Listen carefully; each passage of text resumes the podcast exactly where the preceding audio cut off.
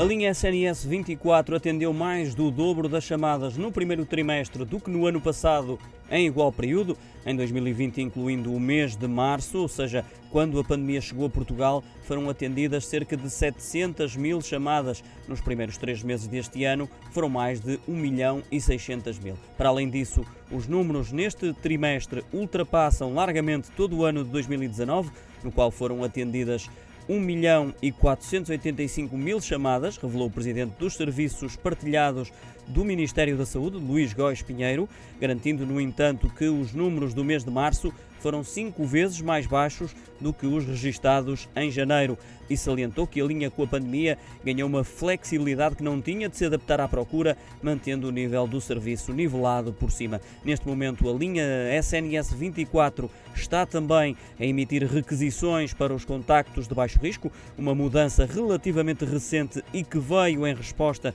à nova estratégia no que respeita à testagem. Para Luís Góis Pinheiro, o SNS 24, um, Centro de Contacto de Serviço Nacional de Saúde, foi e continua a ser uma peça absolutamente crucial em toda a pandemia.